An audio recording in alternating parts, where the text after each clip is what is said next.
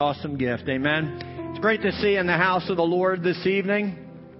Amen. It looks like uh, I might be missing some of my notes here. My main, this has never happened before to me, but my main passage of Scripture is probably sitting on my desk.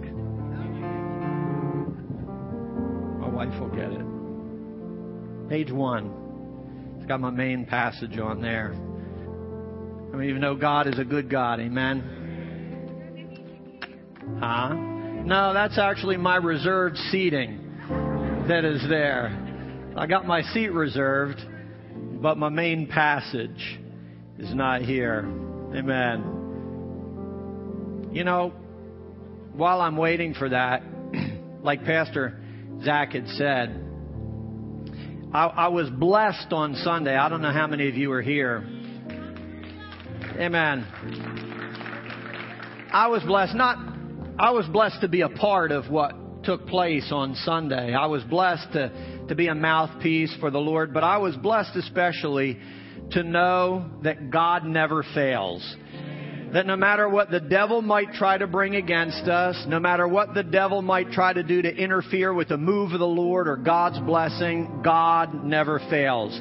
He orchestrates everything. And sometimes, church, you know, we got to wait a few days or we got to wait a little while to be able to look back and understand and realize that in the midst of it all, God's hand was in every bit of it. Amen? And that's the way it is with all of our lives. So uh, let me encourage you that no matter what your day looks like, no matter what your circumstances might look like, no matter how things might be unfolded, be confident that God's hand is in the middle of it all. Amen? Praise God for that. Tonight, uh, we're going to talk about the, the, the title of my message is The Power of Your Testimony.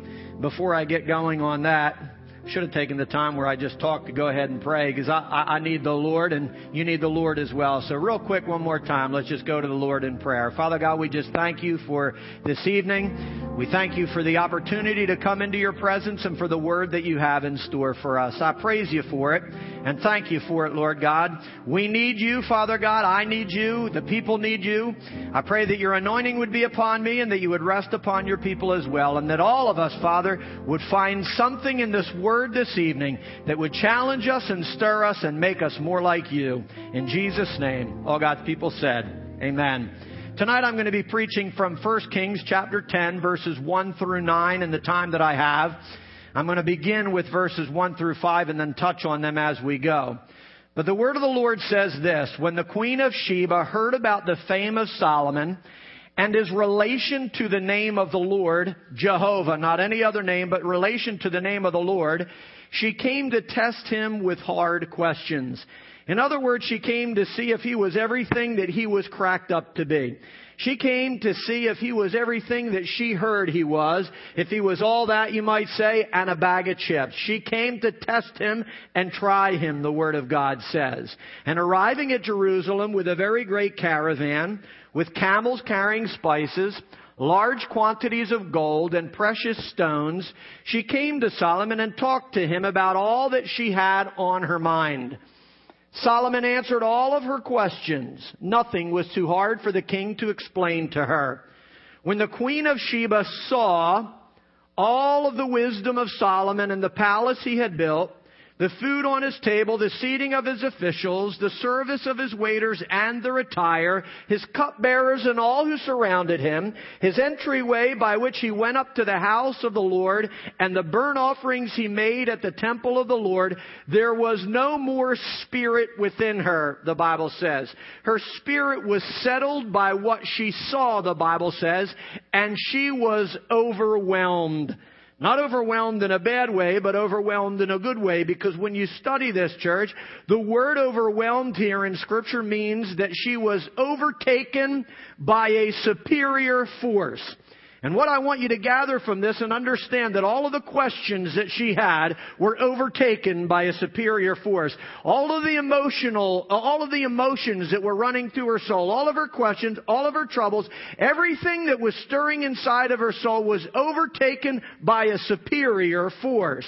And I hope you grasp that and I hope you understand that because I want you to know that no matter what you might be going through, no matter what trouble you might be having in your soul, no matter what questions might be troubling your mind, no matter what might be going on in your life, I want you to understand that there is a superior force that can bring peace to a, to a troubled soul and peace to a troubled mind. Amen? And this is what happened with this individual. She was overwhelmed, the Bible says, or overtaken by a superior force. Her anxiousness, her troubling thoughts, her questions, all of them were put at rest, church. The Bible tells us that she was overwhelmed or she was overtaken. But what was it that she was overtaken by? What was it she was overwhelmed by? She was overwhelmed by the power of a testimony.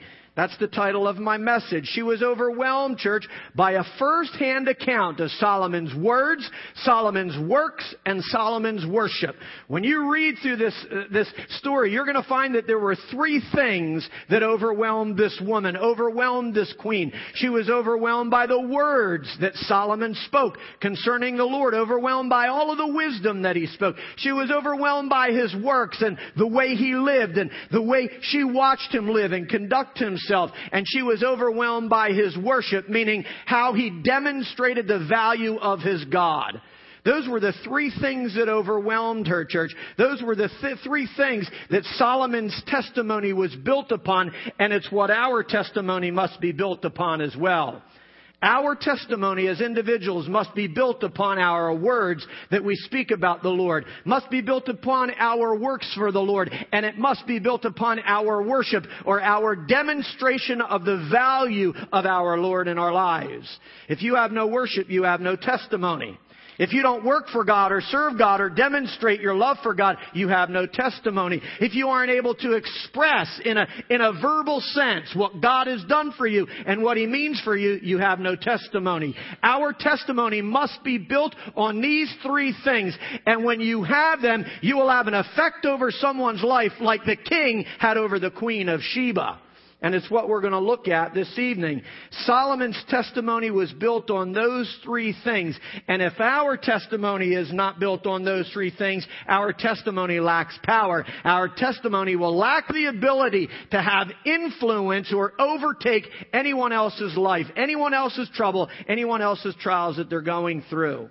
What I want each of us to understand this evening is that all of us, church, regardless of our age or our social status, regardless of our color or our creed or our race, regardless of where we live or where we work or what we, uh, what we drive or what side of the tracks we live on, church, all of us have the ability and all of us have the responsibility, just like Solomon, to try to overwhelm or overtake a life. I hope you understand what I'm saying. Overtake a life through the power of our testimony. We all, church, have the ability and we all, through Jesus Christ, have the responsibility to try to overtake the trouble that might be going on in someone's life. We all have the ability and the responsibility through our words, through our works, and through our worship to exercise a supernatural authority over anything that might be affecting your neighbor's life your brother's life, your friend's life, your boss's life, a stranger's life, your coworker's life. We all have that ability and that responsibility. Your testimony, listen, when I talk about a testimony, I'm talking about a testimony that goes beyond our confession. I'm talking about a testimony that goes beyond mere words. I'm talking about a testimony that has hands and has feet and has faithfulness. I'm talking about a testimony that has works and worship attached to it. Because if your words don't have works and, and worship attached to it, your words mean nothing. Because with your lips you can show much love. So this is what we need to understand. We need to understand that Solomon was a man uh, of more than words. He was a man of works and spiritual deeds, and he was a man of great worship as well. We're going to look at that in the amount of time that I have. When I talk about a testimony, I'm talking about a testimony that others can see, and others can touch, and others can feel, and others can experience in their own lives. When I talk about your testimony, I'm talking about a testimony that has the ability to touch someone in your workplace has, it, has the ability to break through some of the obstacles they might even be experiencing in their life. I'm talking about the power of a testimony. I'm talking about a testimony that reaches beyond these pews. I'm talking about a testimony that, that reaches beyond those doors and reaches beyond these walls, church. I'm talking about a testimony that has the power to reach into a dark place. I'm talking about a testimony that has the power to reach into this community and reach into this city and reach into this state and reach into this world to overtake darkness. That's what I'm talking about when I talk about a testimony, church. You see, the reality is your testimony doesn't mean very much in here. And I'm not saying that in a bad way. Uh, uh, what I want you to understand and what I'm saying is if the only time, listen, what your testimony is based on, if the only time you talk about God is in the house of God, you don't have much of a testimony. If the only time you serve God is in the house of God, you don't have much of a testimony. If the only time you worship God is when you're in the house of God, I want you to understand you don't have much of a testimony. Your testimony has to reach beyond the pew you're sitting in. It has to be, it has to reach beyond the doors that you walk through on Sunday morning. You can't put your testimony in your back pocket when you walk out the door and sit on it the rest of the week. Because if you do, it has no power. God gave you a testimony, not just for you, He gave you a testimony to go overtake someone. And this is what God is talking about when He talks about a testimony. So often I can remember, you know, and I'm not making fun of this or mocking this, but I remember when I was a young boy growing up in church, you always had that individual. Yeah, they had a faithful testimony, but their testimony was nothing more. I praise God I'm saved. And that was it. And I used to ask myself, even as a little kid, I used to think, boy, that's boring, because it was the same thing every single time. Yes, I, I, praise God I'm saved. I praise God I'm washed in the blood of the Lamb. But what has He done for you lately? And what have you done for him lately? That's what a testimony is all about, church. We're going to look at that as we go this evening. Listen, the reality is our testimony has to reach beyond where we are for it to have an effect. You can't overtake, you can't overtake the world. You can't overtake a soul that is troubled with the power of the Lord unless you begin to testify out there. That's what God's calling us to, church. Listen, Solomon had a testimony that reached beyond his throne. Solomon had a testimony that reached beyond his own temple walls. He had a testimony that reached beyond his own kingdom, the Bible teaches us. Solomon had a testimony that was powerful enough to reach into another kingdom and touch the heart of a queen. I hope you grasp this and I hope you understand the Uh, the power of this man's testimony, church. I'm wondering how many of us have a testimony that's that powerful. I'm wondering how many of us have a testimony that can reach into another kingdom. I'm wondering how many of us have a testimony that can reach into the, the kingdom of darkness and overtake someone who's lost there. I'm wondering how many of us have a testimony that's powerful enough to reach out into the kingdom of this world, to get out of its comfort zone in the kingdom of God and do what it was supposed to do. Be salt and be light and overtake someone by the power of the Lord that's been invested and sown into our lives, church. If we're not doing that, our testimony isn't worth much. God's looking for some testimonies that are able to overtake darkness, overtake the enemy church. Listen, God came upon you and God puts His Spirit upon us so that we might go set the captives free so that we might break chains and break bonds and deliver those that are held captive, church. That's the power of a testimony. That's what your testimony should be able to do and what my testimony should be able to do. It should be able to go into another kingdom and overtake the ruler and the authority of that kingdom and set them free through the power of the Lord. That's the power of the testimony I'm talking about. A testimony that's powerful enough to touch and overtake the life of a queen, overtake the life of a barber, overtake the life of a waitress that you come in contact with, uh, uh, powerful enough to overtake the life of your, your coworker or your boss or your employee.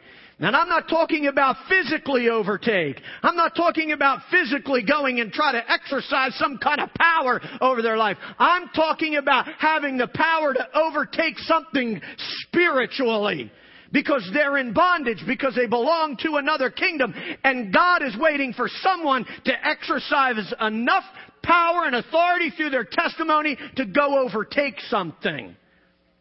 You see, this world belonged, belonged to God. God created it for Him. But now there's a different ruler that has authority. But thank God there is an authority that's even greater and stronger. Can overtake every form of darkness, every form of disease, every form of desperation, every form of, uh, uh, of any evil that would come against us. And this is what God wants us to exercise, church. I wonder if we have a testimony that's powerful enough to reach into the world of an atheist or an agnostic, powerful enough to reach into the world, church, of a, of a drug addict or a prostitute, church, and overtake them with the power and the love of Jesus Christ. I'm wondering if we have a testimony that's powerful enough to, to reach into the workplace or the boardroom, like I said, or the cafeteria or the carpool or to an out of state office that we visit once a month, maybe maybe onto a college campus or into a school? Do we have a testimony that's powerful enough to reach into those areas and overtake something, church? You see, there is power in a testimony. And the question, the question is, how powerful is our testimony? There is power in a testimony, and according to this passage of Scripture, the queen was looking for it. And the world is looking for it too. They're looking for something that's more powerful than the place they're in. Because the place they're in, no matter how filled it is with things, they're, they're still empty and they're still lacking. The queen was the same way. We'll look at it. Understand, Solomon's testimony was powerful enough to reach into the world of an individual who held her own place of power, into the life of an individual who held her own position of prestige.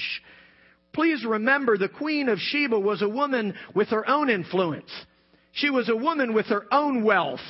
She was a, a woman that was well bred and well educated.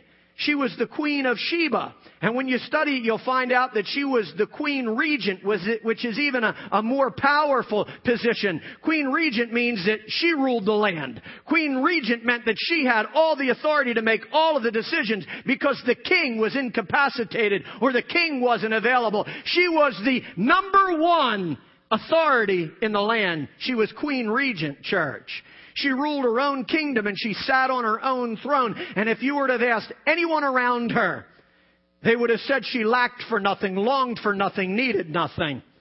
They would have said that she had every single thing that she needed. She's the queen regent. How could she need anything? She owns this land and rules this land. How could she want for anything? Yet when you read this scripture, it reveals that she longed for something. You read this scripture, you, you, you, find out that she needed something. When you read this scripture, you find out that no matter what she surrounded herself with, she was still lacking something in her life. Something she couldn't find in her own courts. Something she couldn't find in her own courtyard.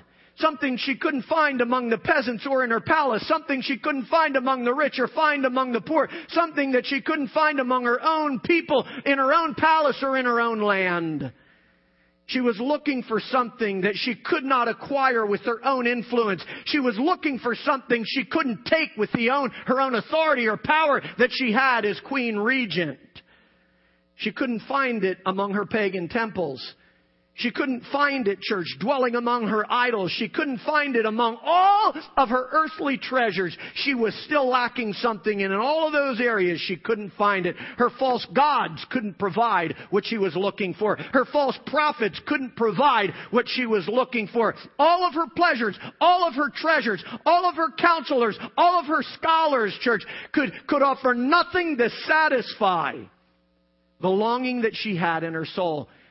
All of the people that she surrounded her with could not put her heart or her mind at rest. There was something stirring around inside of her, and no matter where she looked or her, who she turned to, she could not find it. Nothing around her could, could satisfy church. And the reality is the world is exactly the same way. The reality is the world and all that it puts before us, the world and all that it has to offer us with all of its wealth, with all of its riches, church, with all of its power, prestige, popularity, with all of its pleasures and treasures that it has to offer us, it's still not enough to satisfy the hunger of the soul. It's still not enough to satisfy the hunger of the human heart. And you want to know why? It's because the heart is spiritual. The heart is eternal. And all of the things that we might surround ourselves with in life are temporal. They're all passing away. And there is no way that anything that's temporal can satisfy that which is eternal. The only thing that can satisfy the eternal soul is the eternal Father. And no matter what you surround yourself with, no matter what car you put yourself in, no matter what kind of house you live in, no matter what kind of car or, or, what kind of money you got in the bank, no matter what kind of plaque you might have up on your desk or title you might have on the door, none of it will satisfy the human soul. And this is what we need to understand, church. Listen, if the queen was already satisfied, she would have never gone to Jerusalem. If the queen had found what she was looking for in her own palace among her own people, she would have never taken the journey that she did. If she found what she needed in her own country, in her own courtyard, among all of her, her wisest men, she would have never traveled to the city of God she would have never made the journey to the king. But according to verses 1, 2, and 5, when you read it, she hadn't found the answer she was looking for, like I said. She hadn't found peace of mind. She hadn't found direction or what she was looking for. She was still filled with questions in verse 1. She still had a lot on her mind in verse 2. And, and according to verse 5, she was still troubled inside of her spirit. And I want you to know that your world, just like my world, church, is filled with individuals like the Queen. Individuals who have found no answers to the troubles that they have. They haven't found the, the answers that, uh, to the questions that are troubling their soul or troubling their mind or stirring and churning around in their spirit no matter where they have looked.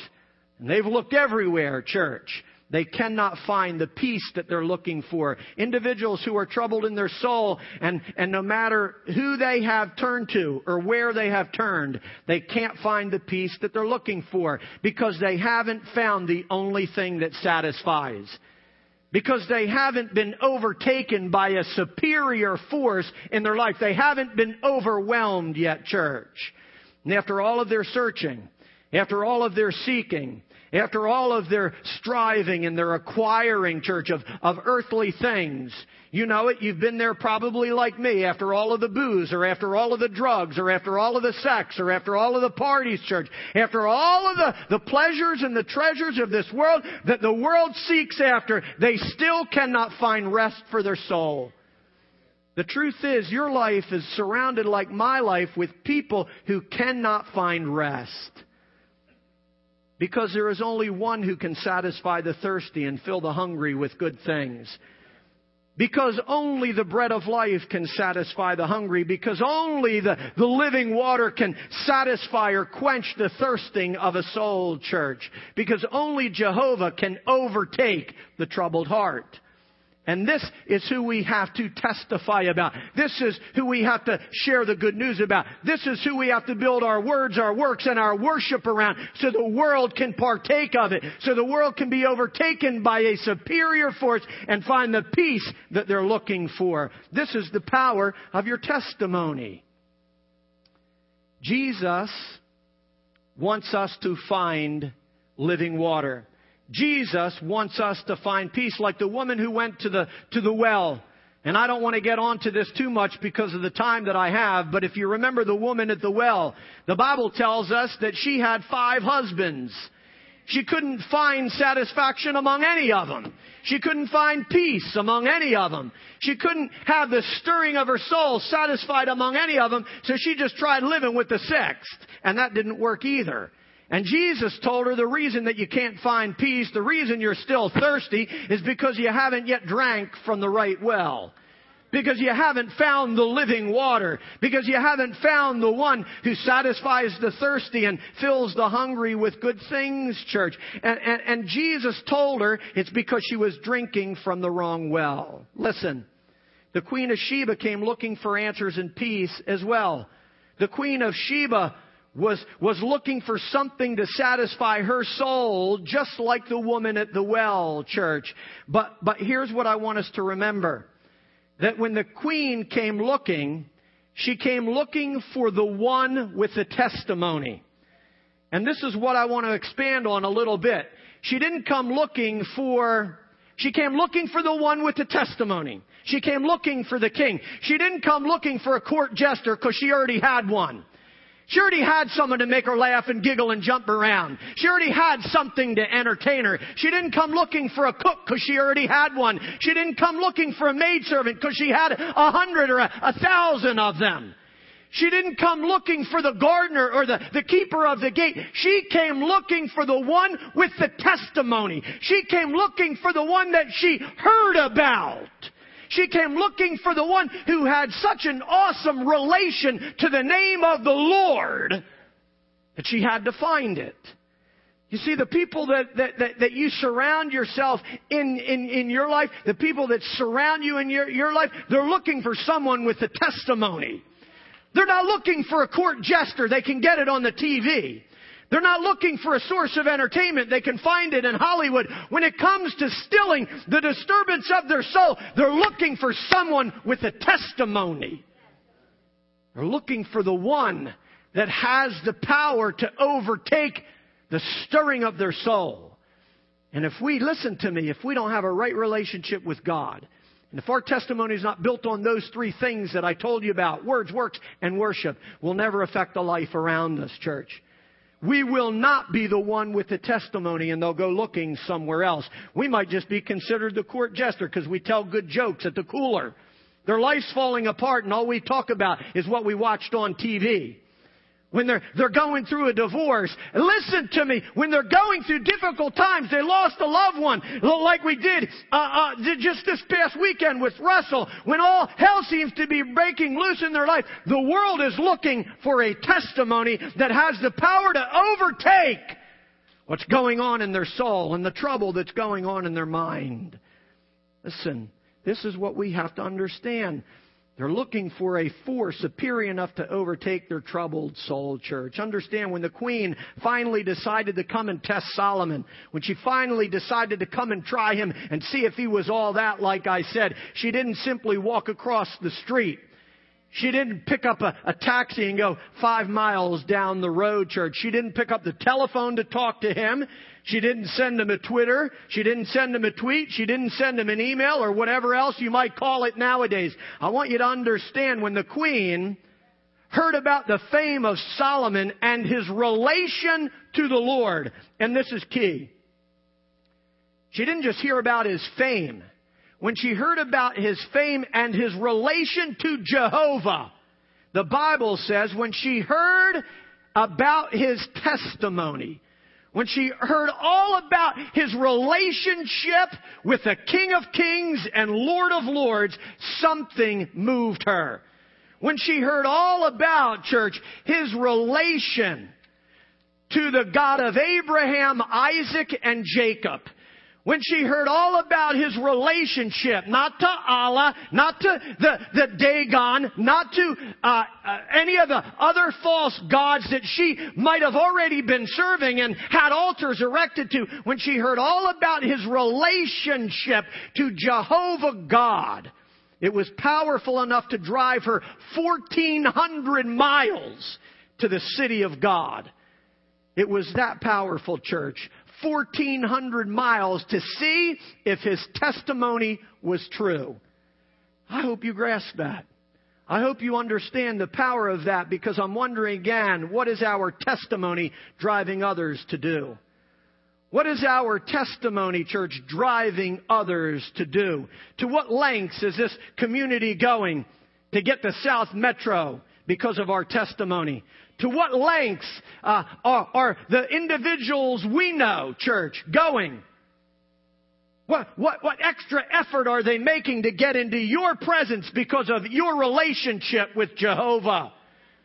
How far are they willing to go to get into your presence and hear your words and see your works and watch your worship because of your relationship with Jehovah? You see, this is the power of a testimony, and they won't go very far looking for anything else.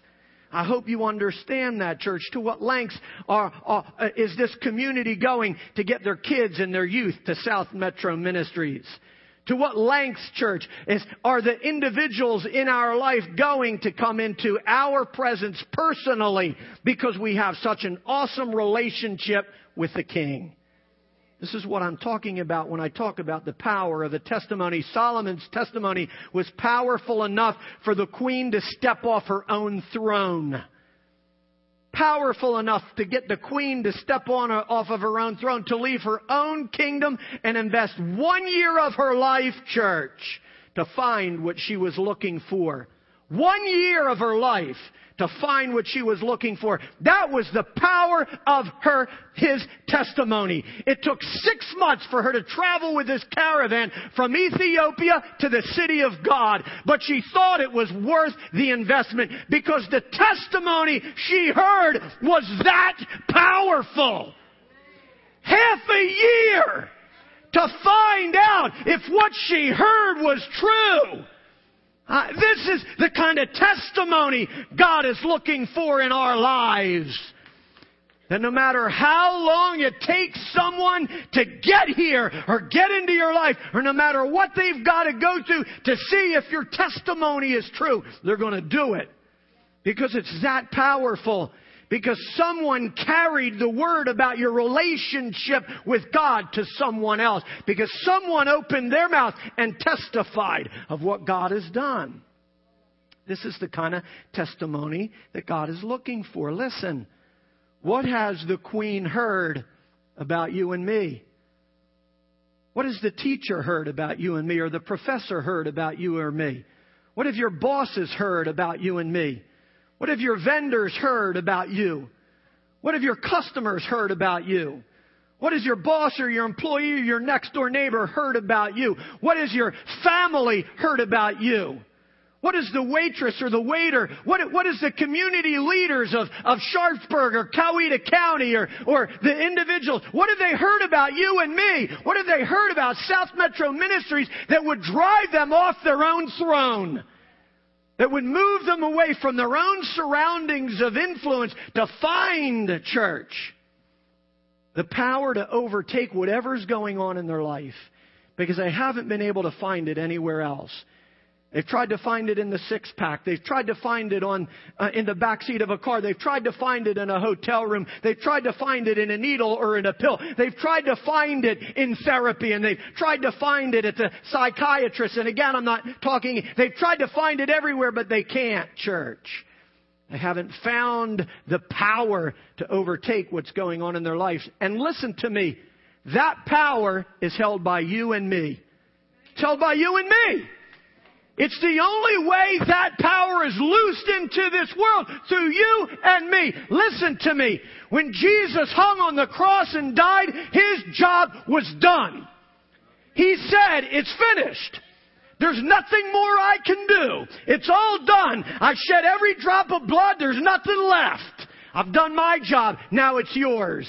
I've given you everything you need pertaining to life and righteousness. I've given you all the divine weapons of warfare. I've given you authority over every unclean spirit. I've given you my peace and, and my joy and my spirit and my revelation and my courage and my strength. I've given you it all. Now it's up to you. It's up to you. The power to overtake this world lies in you and me. And where does it sit most of the time? Right where it is. I'm not condemning you for this. Listen, I'm just as guilty. The power I talk about so often rests right here with me. God's saying, get it out there. Because we're the only ones that have that power, church, to overtake darkness, to overtake demons, to overtake the troubled soul, church. Are our testimonies powerful enough to move someone toward the King? And if it's not, we need to work on our testimony. If it's not, we need to work on our relation with Jehovah. If our testimony is not that powerful, we need to work at something, church. We need to work on our words and we need to work on our service and our sacrifice and we need to work on our worship. Listen, when I talk about worship, I'm not just talking about opening up your mouth and singing. I'm talking about demonstrating the worth of God in your life. And you do it in a lot of different ways, not just with song. You do it with giving and, and tithing, and you do it with patience and love and service. You do it by taking a meal to someone, and you do it by helping a brother who's hurting. You do it by, by demonstrating your love for God. You do it by obeying Him, by consecrating yourself to Him by getting in the Word and finding a place of prayer like we talked about on Sunday church. This is what develops the power of a testimony. Listen, when the woman finally came before the king, please get this, because I've got to start winding this down somewhere. She didn't come to talk about the weather. She didn't come to talk about sports. She didn't come to talk about the playoffs and listen, listen, listen. I love the playoffs and there's nothing wrong with that, okay? But she didn't come to talk about pocketbooks and high heel shoes. She didn't come to talk about donkeys and camels and sheep. She didn't come to talk about perfume and jewels. She didn't come to talk about any of those things. Listen, she came with kingdom questions to the king. The Bible says she wasn't about to waste her time. Listen, she wasn't going to waste her time with idle chatter and idle gossip and idle words. She had kingdom questions that were stirring around in her soul, just like the people in your life do. And we waste so much time with, let's just fiddle faddling around idle conversation and idle chatter without being sensitive to the need that's in the soul of that individual and beginning to talk about kingdom stuff. Because everyone you know has a kingdom question hiding in their heart and they're looking, listen to me church, the only reason it doesn't ever come out because they haven't found the one with the testimony. The, the reason they stand around at the cooler talking about Hollywood and all of those other things because there's yet to been a, a testimony to show up. They're looking for a king. They're looking for that individual that is able to answer the kingdom questions that they have. Eternal questions, deep questions, life changing and life altering questions, devastating and difficult questions. And when she asked them all to Solomon, he answered every single one of them. He answered them all. There was nothing too difficult. Why? Please understand this. It was all because of his relation to Jehovah. It's because when he could have asked for anything from his God, he asked for wisdom. He didn't ask for wealth and riches and cars and camels and horses and chariots. He asked for wisdom. He asked for wisdom, church. And this is what you and I need to understand. We need to seek God for wisdom. Because it's the only thing we can offer to this world, church, that has the power to overtake the troubled soul. He answered everything that she had, every question that she had, because of his relation, church, with Jehovah. But listen, the queen didn't only come to hear his words, she came to watch his ways as well. In the last bit of time I have, I got to squeeze some stuff in. She came to watch his ways as well. The words weren't enough to satisfy the longing of her soul, church. I want you to understand, like I said, our, our talk can be cheap. So what this world is waiting for and the people around you are waiting for, they're waiting for you to put your money where your mouth is. They're waiting for you to live up to these bold proclamations that you make. They're waiting to, they're waiting to, to, they're waiting to see some evidence of your relationship with Jehovah God, the creator of the universe, the King of kings and Lord of lords, the one who said, let there be light and there was light, church. You understand what I'm saying? When we make a claim uh, to having a relationship with Jehovah, our life better reflect it. Because the world is watching our ways. Oh, we talk all about our love for God and then they watch us go off and, and look at pornography on the internet. They watch us go get drunk at the bar. They watch us hang out with, with, not say that you can't fellowship with unsaved because we've got to do that, but we get into uh, deep intimate relationships. We get unequally yoked. They watch us, church. They watch us tell dirty jokes and laugh at things that are vile and vulgar. They watch our ways. This is what the Queen of Sheba did. Listen, she was no dummy. She was well educated. She heard about it, but then she said, let me go see if it's true. First thing the people are going to do when they come to South Metro is see if what they heard about was true. They're going to look for every hypocrite. They're going to look for every phony. They're going to look for every grouch and every grunt that they can, that they can pinpoint. They're going to look for the ones that don't fit the, the, the, the proclamation of being a son or daughter of God. You better watch what you say. You better watch what you do and you better watch how you worship because someone's watching you and someone's watching me. This is what we have to understand. Ah, I've got so much I want to get out, but I'm winding this down. Look at verse 4. Yeah, boy, I'm only at verse 4. It says, When the queen of Sheba saw all the wisdom of Solomon, when she saw his words put to practice, when she saw his integrity, when she saw his worship, when she saw all those things, not just heard, when she saw that he lived up to the words that she heard, it says, then her spirit was put to rest his life was a powerful reflection, church, of his relationship to the Lord, and ours must be exactly the same. Her heart was put to rest because the Bible says she found more than she was looking for. The Bible tells us in verse 6, it says, she said this. She said, All that I have been told and all that my mind has imagined concerning you isn't even half of what I have found to be so. That's powerful, church. Everything that I heard, everything that I could even imagine. How many of you know the imagination, pretty powerful thing? Was only half. She could only imagine half of what she found to be so. You talk about a powerful testimony. You talk about having that much influence over somebody. This was the King Solomon Church. The last question that I have is if the Queen of Sheba came into our life, what would she find? If the Queen of Sheba came into our life, would she find more than she hoped for, more than she longed for? If the Queen of Sheba came into your life, would she find herself breathless because, because of what she heard and saw? If the Queen of Sheba came into our life or your life, would her spirit be put to rest because she was overtaken by a superior force that was operating in our lives? And if we can't answer yes to that, we've got to work on a relation with the King.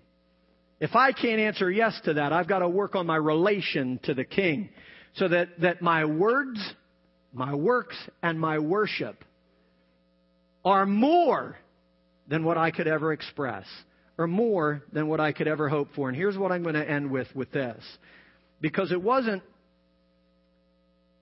his life I told you was built his testimony was built on words, it was built on works, and it was also built on worship. And when I use the word worship, like I said, worship is simply a demonstration of His worth, what He means to you and me, how valuable He is to you and me. And this is what I want to read.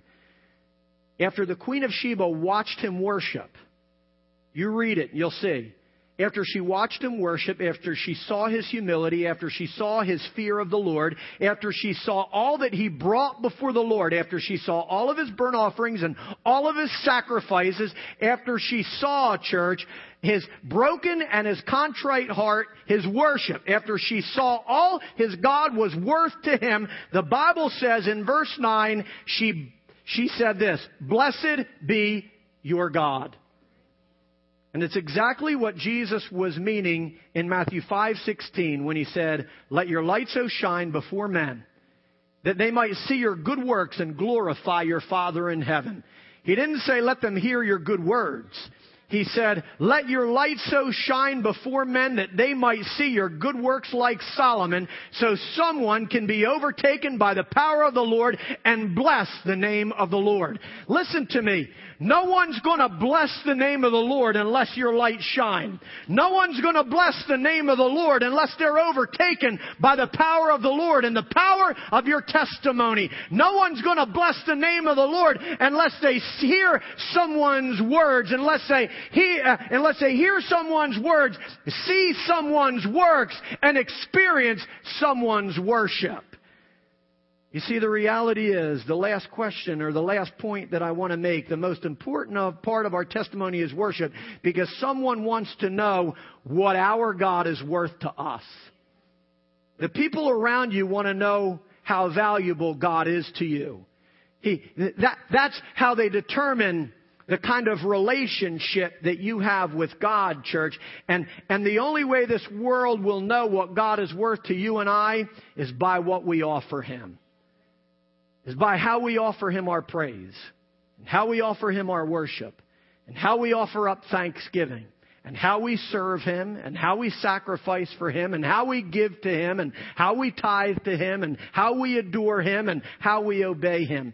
The world is watching, church. There is a queen out there looking for a testimony, and the question the Holy Spirit has is that, te- is that testimony in you tonight? Is that powerful piece of a testimony lying in your life? Are your words, your works, and your worship filled with enough power to overtake someone's soul? If you're here tonight and you say, God, that's the kind of testimony I want, I want you to stand to your feet because this is what we're closing with. I, I apologize for tarrying and going on, but these were the words that the Holy Spirit wanted to take. How many of you want that kind of testimony in your life? Amen? It's going to take some work. It's going to take us uh, really improving our relation with the Lord, and that's what we're going to pray tonight. You pray that God increase your relation with Him, that you can be that testimony. Father God, I thank you for your word this evening. I thank you, Father God, for the truths and the revelation, for the challenge, Father God, that you've placed upon our plate this evening.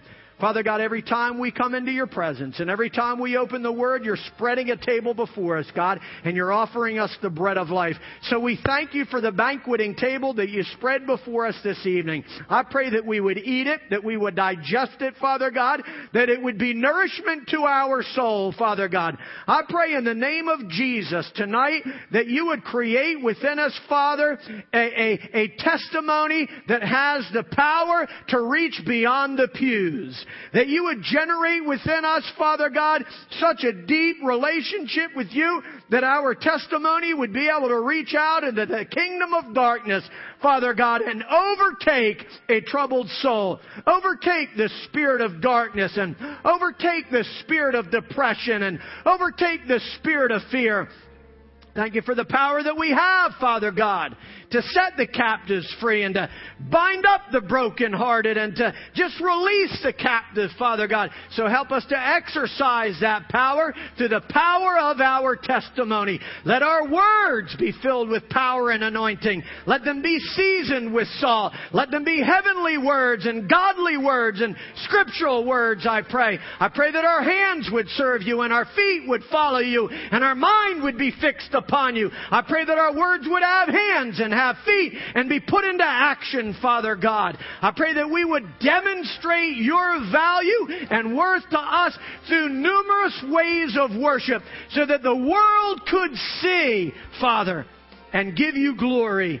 I give you the praise and the glory, and all of God's people said, Amen. Can we bless the Lord, church? Amen. If you have a special need, I'll tarry a few. Otherwise, go be a testimony.